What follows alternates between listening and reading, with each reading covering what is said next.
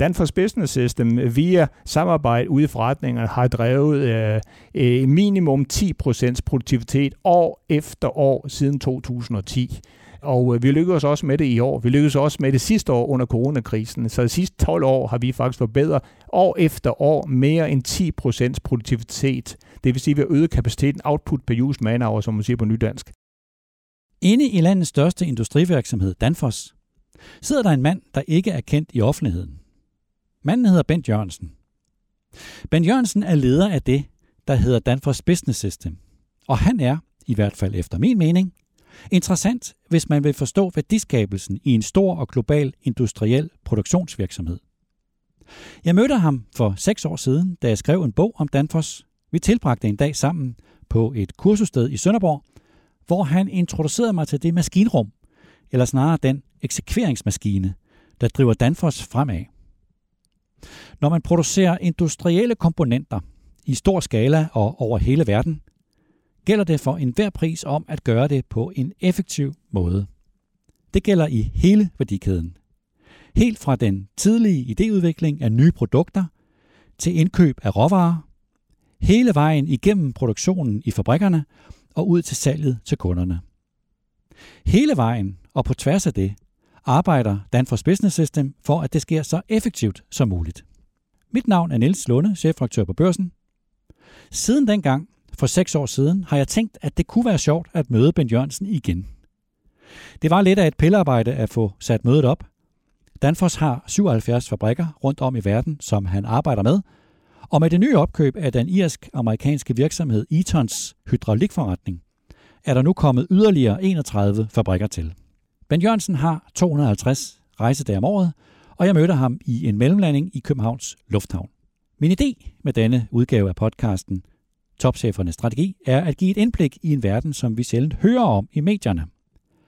Vi hører om topchefer, om regnskaber, om overskud og underskud, om opture og nedture. Men hvad foregår der egentlig inde i maskinrummet? Hvad er det for en tankegang? Hvad er det for et livssyn, der gør, at en stor og global industriel produktionsvirksomhed bliver ved med at være konkurrencedygtig hen over tid? Det taler jeg med Ben Jørgensen om. Jeg taler med ham om Danfoss Business System, i daglig tale kaldet DBS. Jeg taler med ham om det, som de internt i Danfoss kalder for Danfoss One Company, og som betyder, at alle forretninger i virksomheden skal arbejde på den samme måde. Hvis man vil konkurrere på stordriftsfordele, så kræver det, at man tager konsekvensen, når det gælder ensartethed, på tværs af fabrikker, på tværs af geografier, på tværs af kulturer. Og det var en beslutning, som de i Danfoss traf på et internt berømt møde i Orlando i USA i 2010, da de startede ud på den strategirejse, som de stadig kalder for Core and Clear. Det fører for vidt her at gennemgå strategien Core and Clear, som Danfoss har arbejdet ud fra i mere end 10 år. Men der er en ting, der er vigtig at vide for lytteren, også som en slags bagtæppe for min samtale med Ben Jørgensen. Og det er, at Danfoss-ledelsen gjorde sig en afgørende vigtig iagttagelse, da de startede ud på deres strategiske rejse dengang i 2009 og 2010. De lærte, at når man skal gøre sig mere attraktiv over for kunderne end sine konkurrenter, så gælder det ikke kun om at udvikle nogle gode produkter. Det gør det også, selvfølgelig. Selvfølgelig. Men det er meget vigtigt at have styr på sin grundlæggende forretning. Det er de basale ting, som at levere til tiden, at holde en kvalitet, at have dygtige sælgere, at forstå, hvad kunderne i virkeligheden går op i. Danfoss-ledelsen lærte, at kunderne går meget mere op i de basale ting, end mange virksomheder er klar over, og at der deri ligger muligheder for at differentiere sig fra sine konkurrenter. Og det var især det arbejde, at ledelsen satte Ben Jørgensen og Danfoss Business System i gang med dengang. At udvikle et effektivt maskinrum. Og så til sidst taler jeg med Ben Jørgensen om corona, om hvordan han ser på coronas betydning for fremtidens supply chain. Jeg skal straks sige som en disclaimer, at Danfoss Business System er ret nørdet, så jeg har valgt at holde samtalen med Ben Jørgensen på et forholdsvis overordnet plan frem for at fortabe mig i de enkelte værktøjer. Ben Jørgensen, velkommen. Tak.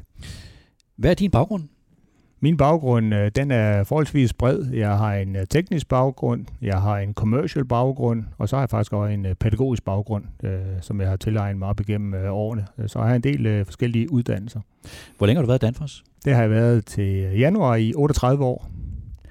Og hvor længe har du stået i spidsen for, for Danfoss Business System, som vi jo sikkert fra nu af bare kalder DBS? Jeg var jo medarbejder nummer et, da vi startede i december 2003, øh, og jeg har været overordnet chef for det, øh, det vi kalder DBS, siden 2008.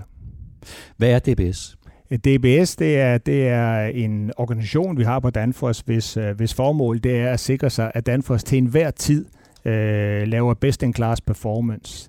Øh, internt på Danfoss så siger vi, at DBS det er the way we do things. Øh, det, det er ikke helt korrekt, fordi vi gør også mange andre ting, som ikke er i DBS. Men, men, men øh, vi er recognized, øh, anerkendt som en vores egen på Danfoss World Class Improvement organisation. Vi snakker også om, at DBS er en eksekveringsmotor, også for koncernprojekter. Og den starter tilbage i 2003, ja. og I fik inspiration fra Danaher, som er en amerikansk virksomhed, ja. som øh, gjorde noget af det samme, men også lidt ja. anderledes. Ja.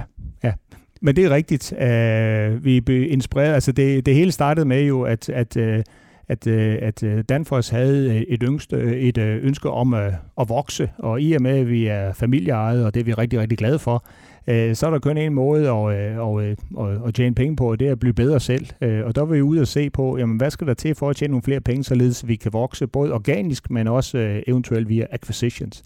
Og, og, øh, og der blev vi inspireret af at kigge på Danahør, som øh, øh, dengang øh, havde deres Danahør Business System, som meget øh, gik på og øh, policy deployment, og de købte jo også mange firmaer op, gør stadigvæk, øh, og havde en øh, meget stor succes med at onboarde firmaer, og, øh, og var meget, meget profitabel, og det er de til del stadigvæk også. Så, så vi blev inspireret af dem. Hvor mange ansatte er der internt i DBS? I DBS i dag der er vi omkring 140-150 øh, nørder, som jeg plejer at kalde dem, som er, som er, er corporate folk med meget, meget stor diversity. Vi har i DBS Corporate mere end 20-25 nationaliteter, øh, meget forskellige uddannelsesbaggrunde, mange forskellige alder. Vi har vi har få øh, yngre, som, som øh, ikke har været særlig lang tid øh, på arbejdsmarkedet, men er meget, meget skarpe, kommer med nyeste viden fra universiteter og ting og sager. Og så har vi øh, en, en masse, der har 10-20 års erfaring fra forskellige industrier øh, rundt omkring i verden. For den diversity, som, som det giver, er ekstremt vigtig. Og så har vi sådan nogen som mig, som er født og opvokset på Danfoss, som, som, øh, som, som kender virksomheden og, og øh, er drevet af, af løbende forbedringer. Og DBS historisk set, så består, har DBS bestået af, af fire programmer, øh, som hver for sig har handlet om, om produktivitet og indkøb, salg, marketing og produktudvikling. Og, og for nemheds skyld, og så også fordi I har øh, struktureret det lidt anderledes nu, så taler vi her om det, som du kalder factory performance. Og hvad er det? Ja, så, så øh, Factory Performance øh, består af, af to af, af de traditionelle øh, programmer, som vi havde op. Det er en sammenslutning af det, som øh, nogen uden for Danfoss også kender som Danfoss Productivity Program, som, som var det, der startede øh, DBS øh, tilbage i 2003, som fokuserer på at forbedre produktiviteten på shopfloor. Øh, så lavede vi det sammen med et program, der hedder øh, Fuld Full Potential Procurement, som i bund og grund handler om det samme, bare udvide leverandører og så øh, optimere øh, leverandørsamarbejde og resultaterne derfra. Dem har vi nu slået sammen til, øh, til øh, et Factory Performance øh, team. Simpelthen øh, på grund af, at, at øh, der i vores branding, Danfoss Productivity Program, implicit ligger, at vi hovedsageligt fokuserer på at, at forbedre direct labor cost. Men vi gør jo meget mere. Uh, så når vi slår de to teams sammen der, så har vi en klar bedre måde at kunne kommunikere på, at det er alt på factory performance, shop floor performance, vi forbedrer safety, quality, delivery and cost. Men, men der var vel bent også undervejs i de første år, hvad skal vi sige, uh, intern uh, modstand og forskellige måder at gøre tingene på, og, og uh, altså helt naturligt, det tager lang tid at indføre sådan en mere one-company-tankegang. Ja, det er helt klart. Altså det, det, det vi skulle huske på, da vi startede op i, i 2003, uh, december 2003, der var firmaet jo 70 år gammel. Og, og, øh, og, øh, og det vi egentlig blev bedt om øh, og, øh, at gøre, i og med at øh, øh gør det her mere profitabelt, den her forretning, således at vi kan vokse mere, øh, det var jo at ændre øh, performancekulturen på Danfoss. øh, og den måde, vi arbejdede på, øh, the practices. Så vi skulle arbejde på, øh, på begge dele.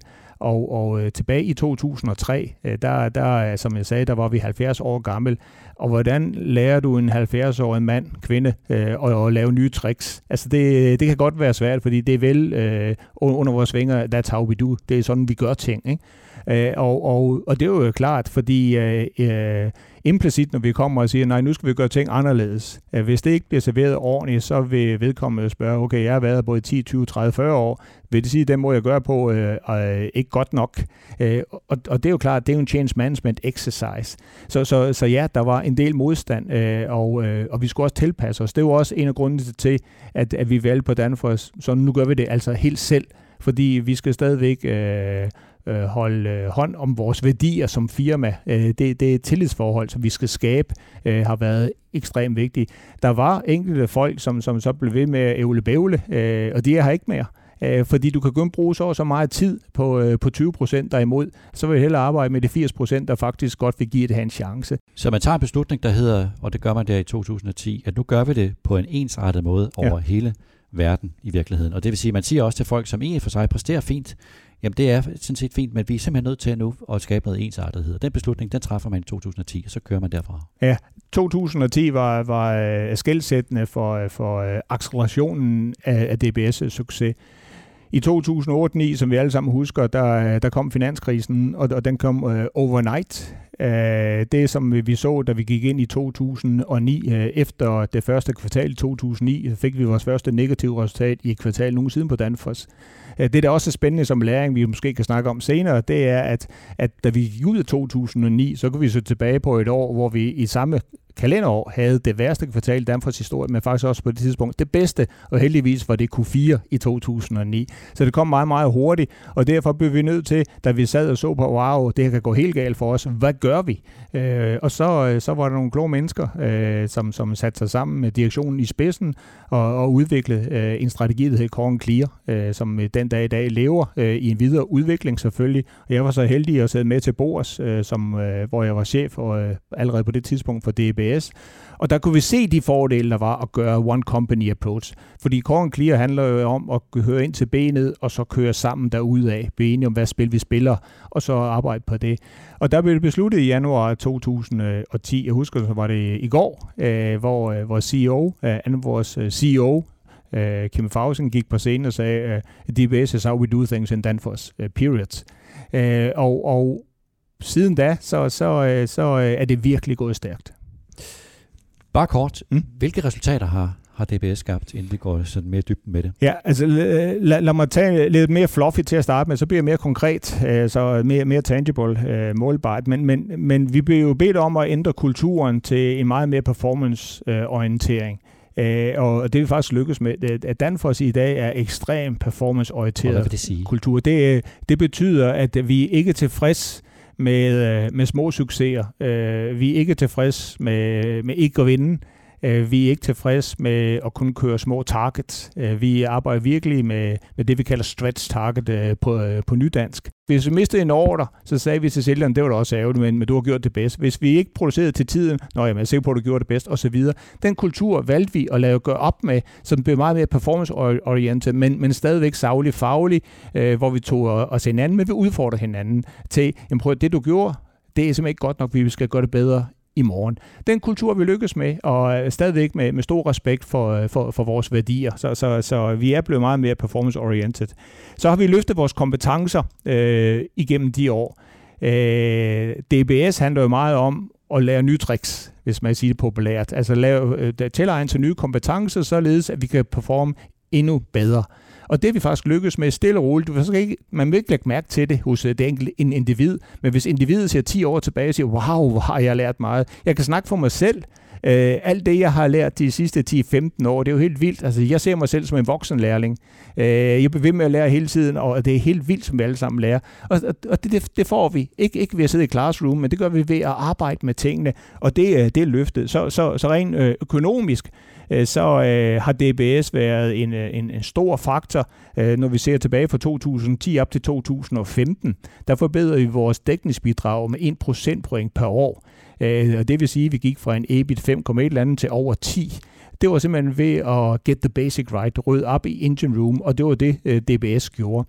Så, så øh, har vi mange andre, og vi kunne blive ved, men lad os prøve at komme ind til, til, til, til et meget konkret eksempel, som, som også blev brugt meget ekstern. Øh, Danfoss Business System via samarbejde ude i forretningerne har drevet øh, øh minimum 10% produktivitet år efter år siden 2010. Øh, og øh, vi lykkedes også med det i år. Vi lykkedes også med det sidste år under coronakrisen. Så de sidste 12 år har vi faktisk forbedret år efter år mere end 10% produktivitet. Det vil sige, at vi har øget kapaciteten output per use man hour, som man siger på nydansk. Så Bent, fordi der er jo meget, alle kan jo komme og sige det her med performancekultur og løfte kompetencer, men ja. fakta, det er produktivitetsforbedringer, årligt 10 procent. Ja, mindst forløb, 10. Forløb i over øh, 12 år. Ja. ja. Okay, så lad os prøve at blive lidt mere øh, nørdet. Øh, hvad er det egentlig, I laver? Og, øh, og jeg har været nede og kigge tidligere, og vi har også talt sammen for flere år siden, øh, Bent, og jeg ved, at det er sådan en større videnskab, det der foregår. så bare for at undgå at blive for nørdet, men alligevel, ja.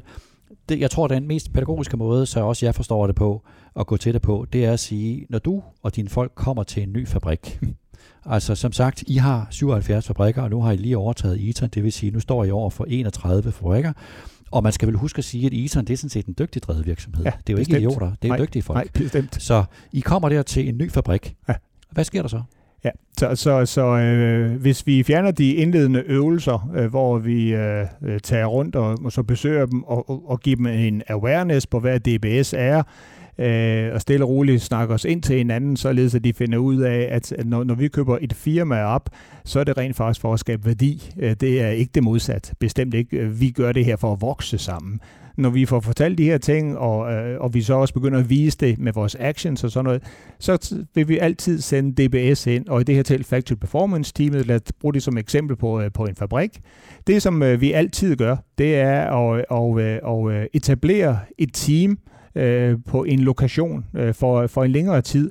Jeg sætter øh, mine corporate øh, folk ind, dedikerede ressourcer i et-to år, øh, afhængig af størrelsen. Det kan også være seks måneder, hvis det er mindre fabrik. Sammen med den lokale organisation. Det er altid sammen med den lokale organisation. Jeg insisterer på, at de allokerer dedikerede ressourcer også, således at vi sammen, som det første step så, det er at lave det, man kalder en current state diagnostic. Du går simpelthen ind og tager den enkelte fabrik. Ligesom jeg, jeg er på en world tour i øjeblikket til Eden Hydraulic øh, øh former, Eden Hydraulic øh, fabrikker. Og, og, og øh, som jeg siger, at de 31 fabrikker, I er alle sammen forskellige. Ligesom de eksisterende tidligere 77 fabrikker, vi havde på Danfoss, er forskellige. Vi har alle sammen styrker og svagheder øh, og, og muligheder og trusler osv., hvis du har en, øh, en eller anden form af PUDI. Øh, så de 31 fabrikker fortæller, at I bliver behandlet individuelt. Øh, og den måde, I bliver behandlet individuelt til at starte med, det er, at vi går ind og laver en current state diagnostic. Vi sætter simpelthen ned fuldstændig nørdet i et par uger, og nogle gange øh, op til to måneder, afhængig af størrelsen på de her fabrikker og kompleksitet, sætter sig ned med lokale team og virkelig finder ud af, hvad er the true, hvad er den sande performance, hvad er den sande situation på den her fabrik. Hvad er det for en, øh, en organisation, vi har? Hvad er det for en kompetencer, de har? Hvilken struktur har de bygget op? Hvad er deres span of control? Øh, hvad er deres seniority? Hvad er deres absentisme? Hvad er deres turnover? Og hvorfor er det, som det er? Så går vi ind og kigger på, på, på KPI'er, øh, finans KPI'er, og finder ud af, hvilke produktfamilier tjener vi penge på? Hvad tjener vi ikke så meget penge på? Hvor er egentlig forskellen? Og hvorfor er der high runner versus low runner? Vi går ind og kigger på shopfloor. Vi går ind og kigger på de enkelte processer, hvordan er de performer. Øh, hvis, hvis udnyttelsesgraden på den enkelte maskine, øh, hvis den kun den burde køre øh, hele tiden, hvis den kan køre halvdelen af tiden, finde ud af, hvorfor gør den egentlig det? Hvad er problemerne? Vi går ind og kigger på de enkelte processer. Hvorfor gør et A, B og C? Virkelig sætter sig ned og forstår. Og, og, øh, og når jeg starter med at præsentere det for fabrikleder, så siger jeg, det behøver du ikke virkelig ikke bruge et måned på, Ben, fordi vi ved det udmærket. Så siger jeg, trust me. Øh, I ved hver især for jeres funktionsområde, men I laver assumptions, formodninger om, hvad der sker ved jeres nabo øh, funktionsområde. Så vi, nu laver vi en samlet billede på, hvad foregår der hele dynamikken på den her fabrik, den her forretning. Når vi gør det ordentligt sammen, så får vi skabt, så kommer vi alle sammen på samme side vi alle sammen har et fælles fact-based billede, fact-based billede på, hvad er det her for en situation, hvad er det for en current state. Og når du gør det dygtigt, når du gør det ordentligt, gennemgribende, så får du faktisk foræret nogle muligheder, som du kan optimere på, fordi nu ved du baggrundene for den og den performance. Eksempelvis, når vi siger, at maskinen den kun kører halvdelen af den tid, den burde køre, så finder vi jo ud af, hvorfor gør den ikke det. Og så det giver os direkte input til, jamen den her kunne faktisk køre bedre, øh, hvis du gør sådan og sådan, fordi det er det her, I har som problem.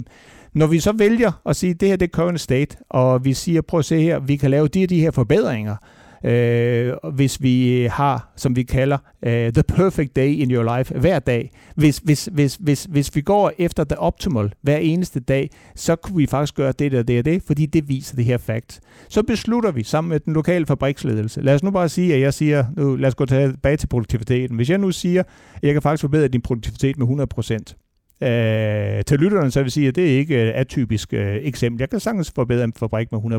Og det er ikke en dårlig kørende fabrik.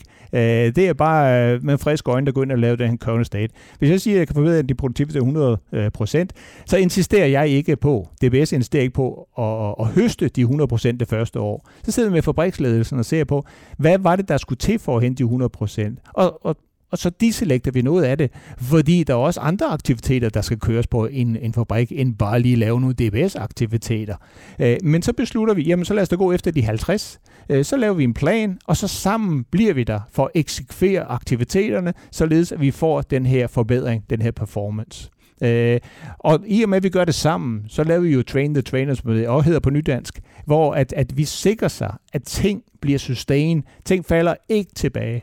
Det er så nemt at lave forbedringer. Det, der ikke er nemt, det er at fastholde dem, hvis du ikke sørger for, at den lokale ledelse har købt ind til det, og har kompetencen til at drive det videre. Og det er det, vi gør. Fordi efter vi har lavet den her step change, lad os bare sige 50% på et år, øh, så er det jo ikke slut.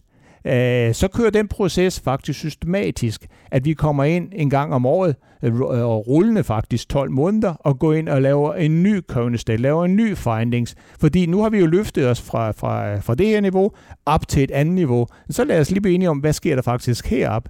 Det giver os input til næste. Så, så hver eneste fabrik, efter vi har lavet en step change, så vil vi se, at de vil fortsætte den step change.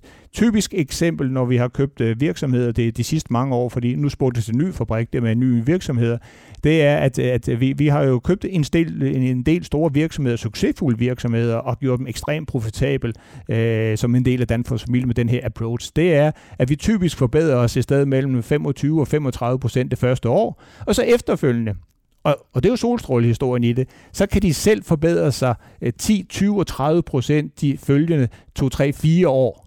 Og så kommer de nok hen til plateau, hvor den ligger omkring 10-15 år efter år resten af deres liv. Du sagde til mig, kan jeg huske en gang, øh, for, og det er jo en del år siden, mm. seks år siden, der havde I lige overtaget en anden fabrik i Finland, der ja. hed Bacon. Ja. Og der sagde du til mig, kan jeg huske, at når I så kommer op til Bacon og finder ud af, at der er faktisk noget, som de er bedre til end Danfoss. Ja. Og så sagde jeg til dig, jamen så, så lader I dem vel fortsætte med det. Og så øh, sagde du, nej, det gør vi sådan set ikke. Nej. Fordi i Danfoss, der er det one company. Ja. Så alle gør det ensartet. Ja. Ja. Og det vil sige, det du lige har redegjort for, det er altså, at det indfører I så på en, en Eton-fabrik. Og det bliver så ensartet i forhold til alle Danfoss fabrikker at gøre ja. det på. Ja, ja. Altså det, det, det øh, når vi tager Eton, det kan vi godt sidde og snakke lidt om, så, så, så, så er det en succesfuld virksomhed, vi har været så heldige at få lov til at overtage.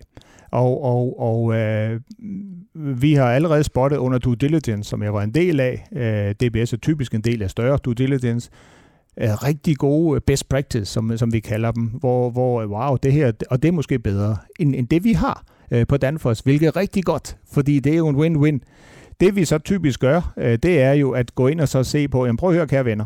Øh, jeg siger upfront, at jeg har set noget ved jer, som er faktisk bedre end det, vi har på Danfoss. Men, men vi ruller The Danfoss Approach ud, øh, fordi medicinen virker, så lad os brede the cure. Så det vi gør, det er, at vi ruller det der ud, men mens vi gør det, så sætter vi os dybt ind i, jamen de best practice, vi, vi så under en due diligence, eller vi så i starten af de her øh, øh, transformationer, jamen det er faktisk best practice. Så har vi en systematisk approach. Fire gange om året laver man på nydansk noget, der hedder change control, hvor vi går ind og vurderer vores best practice. Er det stadig best practice? Og det er det jo ikke, hvis, hvis, hvis, hvis de tidligere i den hydraulic har noget, der er bedre. Så codifierer vi det, og så bliver det en ny best practice. Ikke kun for de 31, men for de 77. Så, så, så vi bygger altid på best practice, men vi starter med at rulle ud the Danfoss approach. Er det rigtigt forstået, at en højere produktivitet er jo selvfølgelig i sig selv øh, dejligt, men den har også et, et formål mere, nemlig at, at ensartede processer, det gør også, at, at det hele bliver mere øh, forudsigeligt. Der er færre hænder, der rører den samme komponent, og det, det, det er med til at, at skabe en højere kvalitet, simpelthen. Ja, altså det, det, det er... Jeg var i Mexico her for nylig og tager afsted igen her næste uge øh, i, til vores nye, nogle af vores nye kollegaer, og, øh, og, og det er rigtig sundt at komme rundt øh, og besøge nye steder, fordi så kommer nogle spørgsmål, du ikke hører ved, ved vores gamle fabrikker, fordi de er vant til det.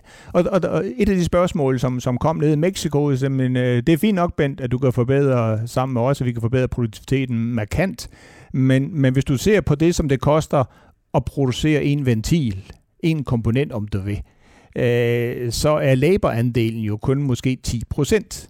Øh, simpelthen fordi, at lønningerne her i Mexico ikke er så høje som eksempelvis Danmark. Så skulle vi ikke fokusere på noget andet? Øh, og, og mit svar øh, har to sider. Mit svar er, at vi fokuserer også på noget andet. Øh, vi fokuserer også på materialedelen. Det er en del af pakken Factory Performance. Det er jo ikke kun direct cost, det er også indirect cost. Men, kære venner, grunden til, at det også er vigtigt, at, at selvom laborandelen kun måske er 10 procent, at det, det koster at producere det, vi sælger, Øh, grunden til, det er vigtigt, at vi også skal forbedres 10% der, det er netop, at der kommer så mange gode øh, sideeffekter af det, vi laver. For at du hver eneste år kan forbedre dig 10% minimum, minimum, øh, hver eneste år. Det kræver, at, at du har styr på din supplier base. Det kræver, at du har nogle leverandører, der leverer til tid med den rigtige kvalitet fordi ellers så står du og venter på dem, og så er din produktivitet ikke særlig høj. Det kræver, at du har en maskinpark på fabrikken, der er reliable, som, som, som er, er en, som, som, som du kan stole på, som ikke har alt for mange, fordi vi er jo heller ikke perfekte, øh, øh, uplanlagte øh, øh, nedbræk, øh, men, men den er så få som muligt, så reliable, øh, og det kræver, at du har en... Øh, en, øh, en safe øh, øh, måde at arbejde på, så du ikke kommer til skade, og det er farligt, når du bevæger dig hurtigere og hurtigere, bedre og bedre. Og det kræver, at din organisering af din arbejdsplads, det man kalder på 5S måske, at den er state of the art, virkelig god, så lyser du ikke render under og leder efter dine ting. Alle de her ting skal være på plads, for at du kan forbedre dig øh, med mindst 10% om året. Og alle de ting afsted kommer jo en, en sikker arbejdsplads. Safety er ekstremt vigtigt. Det er the one. Ikke? Og, og, og det, det kræver en bedre organisering, og det kræver nogle bedre samarbejde med vores leverandører. Og dermed bliver vi jo en meget mere troværdig øh, øh, partner for vores kunder, fordi vi så bliver reliable. Og, og den her måde, vi arbejder på hele tiden med at forbedre os på alle de her også parametre rundt om, som skal til for at lave double digits, er jo guld værd og er, er værdifuld for hele virksomheden. Men det tog lang tid for jer at nå, hvad skal vi sige, det nuværende niveau for, øh, for DPS. Ja. Først skulle man udvikle de nødvendige værktøjer, så skulle man indføre det på tværs, man skulle tage de øh, nødvendige kampe. Hvad er din lære af, af, af det forløb?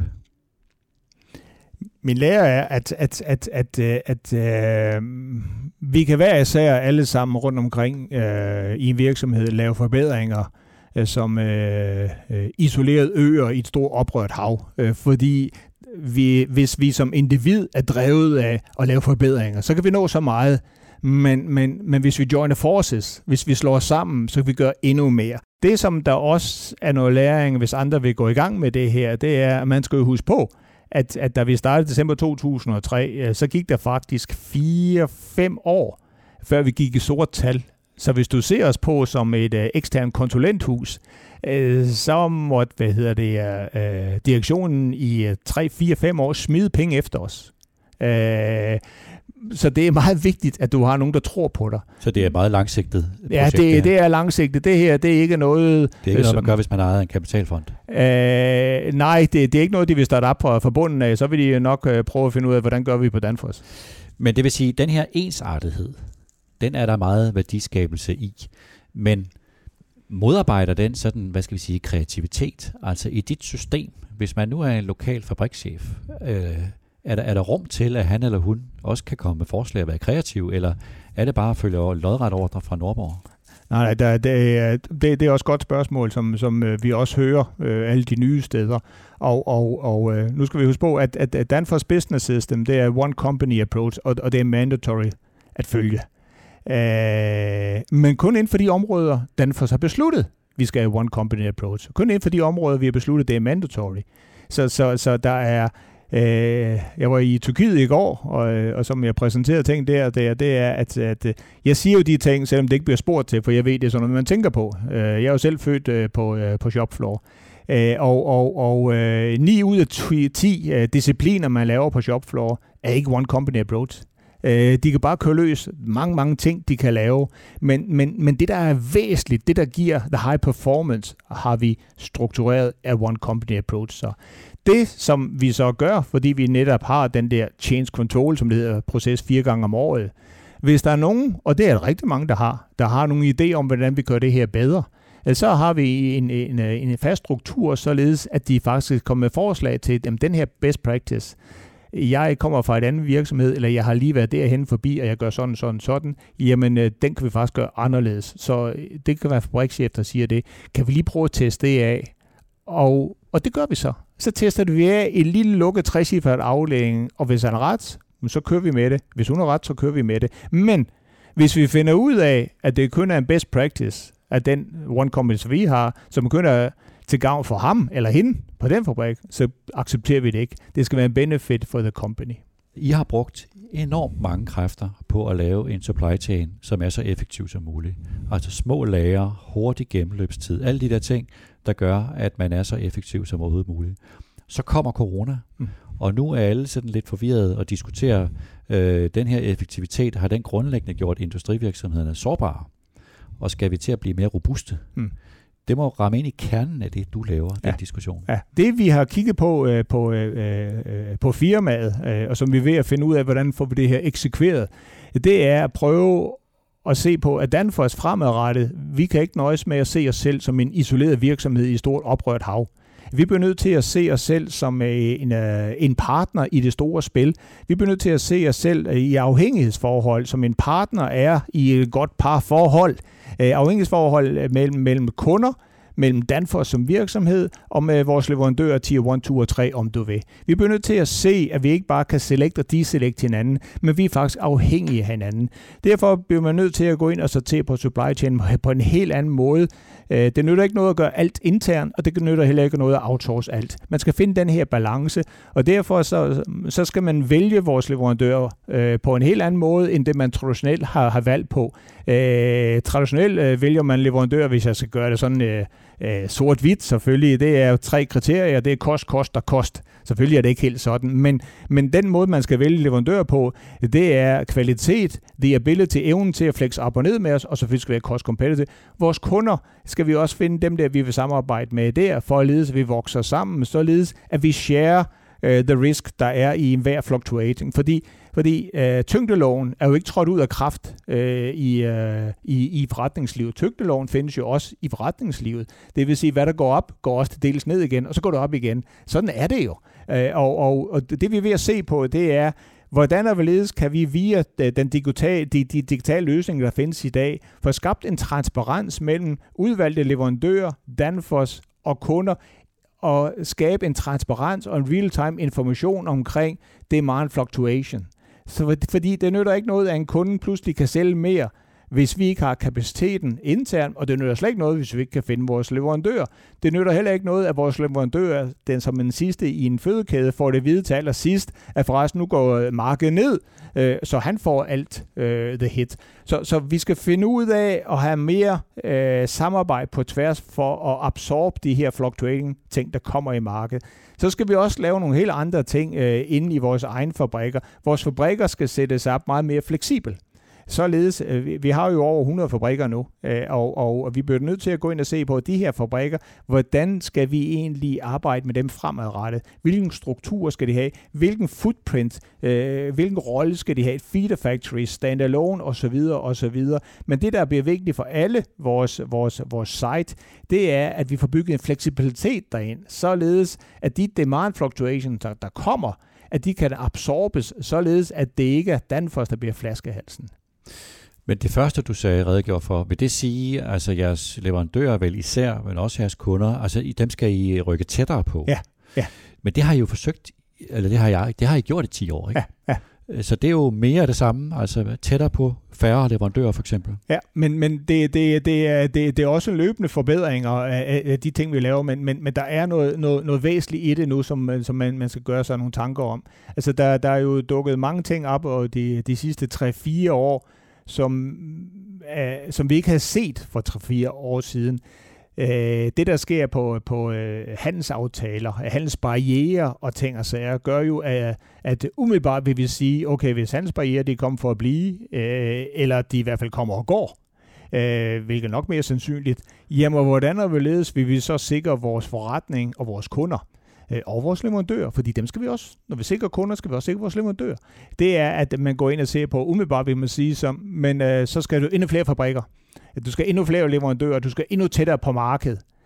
Men, men der er en return on investment, vi bliver nødt til at gå ind og vurdere, øh, om, om det er den rigtige model for os. Og det er ikke, et, det er ikke en triviel opgave. Det er ikke en triviel opgave. Det, det er en opgave, som, som, øh, som, øh, som vi, øh, vi påbegynder nu, øh, og som er langt sejt træk at, at finde ud af, den her supply chain strategi på Danfoss, hvordan skal den se ud, og hvordan skal den justeres og tilpasses, så den bliver agil? Og, og hvordan og hvorledes får vi den kørt ud i alle vores forretningsområder, således at, at, at den vækst, Danfoss ser sig ind i, og øh, Danfoss er jo en, en vækstvirksomhed, og, og der er ingen tvivl om, at vi vokser ekstremt meget øh, over, over de næste år også, simpelthen fordi vi arbejder inden for, for, for de områder, hvor det marked simpelthen vokser. Øh, hvordan og hvorledes skal vi kunne håndtere den? Fordi, fordi det, er, det, er, det er traditionelt således, at når, når du har god vækst, så får du problemer i dit supply chain. Så målsætningen, jeg ved godt, det lyder lidt fluffy, det er at gå ind og virkelig analysere på, hvordan kan vi sætte en supply chain op, øh, med et tæt samarbejde mellem kunder, leverandører og Danfoss, således at vi vil vokse. Hvordan kommer vi til at vokse sammen? Og, og det vil blive en fluctuating uh, growth, som vi får. Hvordan, lige meget når det går ned, hvordan kan vi så være profitabel, som når det går op? Men skal I til at producere flere steder simpelthen, øh, rent banalt, fordi så bliver I mindre afhængige af øh, pludselige øh, pandemier? Ja, det, det, det har vi ikke konkluderet på. Øh, men, men, men, men det er jo sådan noget, der lynhurtigt øh, dukker op. Men så bliver du nødt, bare nødt til at, at, at så se på, øh, på total cost øh, på de der ting og benefit. Øh, det, det, der, der, der findes jo forskellige muligheder. Ikke? Øh, men, så det er vi simpelthen ikke færdige med det arbejde. Nej. Men bare lige så jeg forstår det, Bent. Vi har talt sammen øh, ja, nu er det efterhånden seks år siden, og dengang lærte jeg også at det her med for eksempel leverandørerne, tættere på leverandørerne, tættere samarbejde med dem, gerne have færre af dem. Og det lyder som om, at det er først nu, I skal for alvor til, måske stimuleret af, af corona, og tage det skridt. Ja, det, det, det, det, det er sådan, at, at, at øh, i forbindelse med Corn Clear, øh, der lavede vi jo complexity reduction, og en af de øh, parametre, vi, kaldte, øh, vi valgte at se på, det var at have færre, men, men stærkere tættere leverandører, og, og dermed globale leverandører. Øh, det har jo øh, vist sig at være rigtig, rigtig godt for os, men, men nu er der også nogle udfordringer i det, øh, i og med de nye øh, ting dukker op med, med handelsbarriere, øh, øh, covid, som, som giver nogle andre barriere for os og ting og sager. Så vi bliver nødt til, hvad er vi i gang med, at nytænke den her tanke her. Hvordan er vi ledes? Det der store globale leverandør, det er ikke entydigt bare svaret øh, og det er heller ikke kun det, vi kører efter.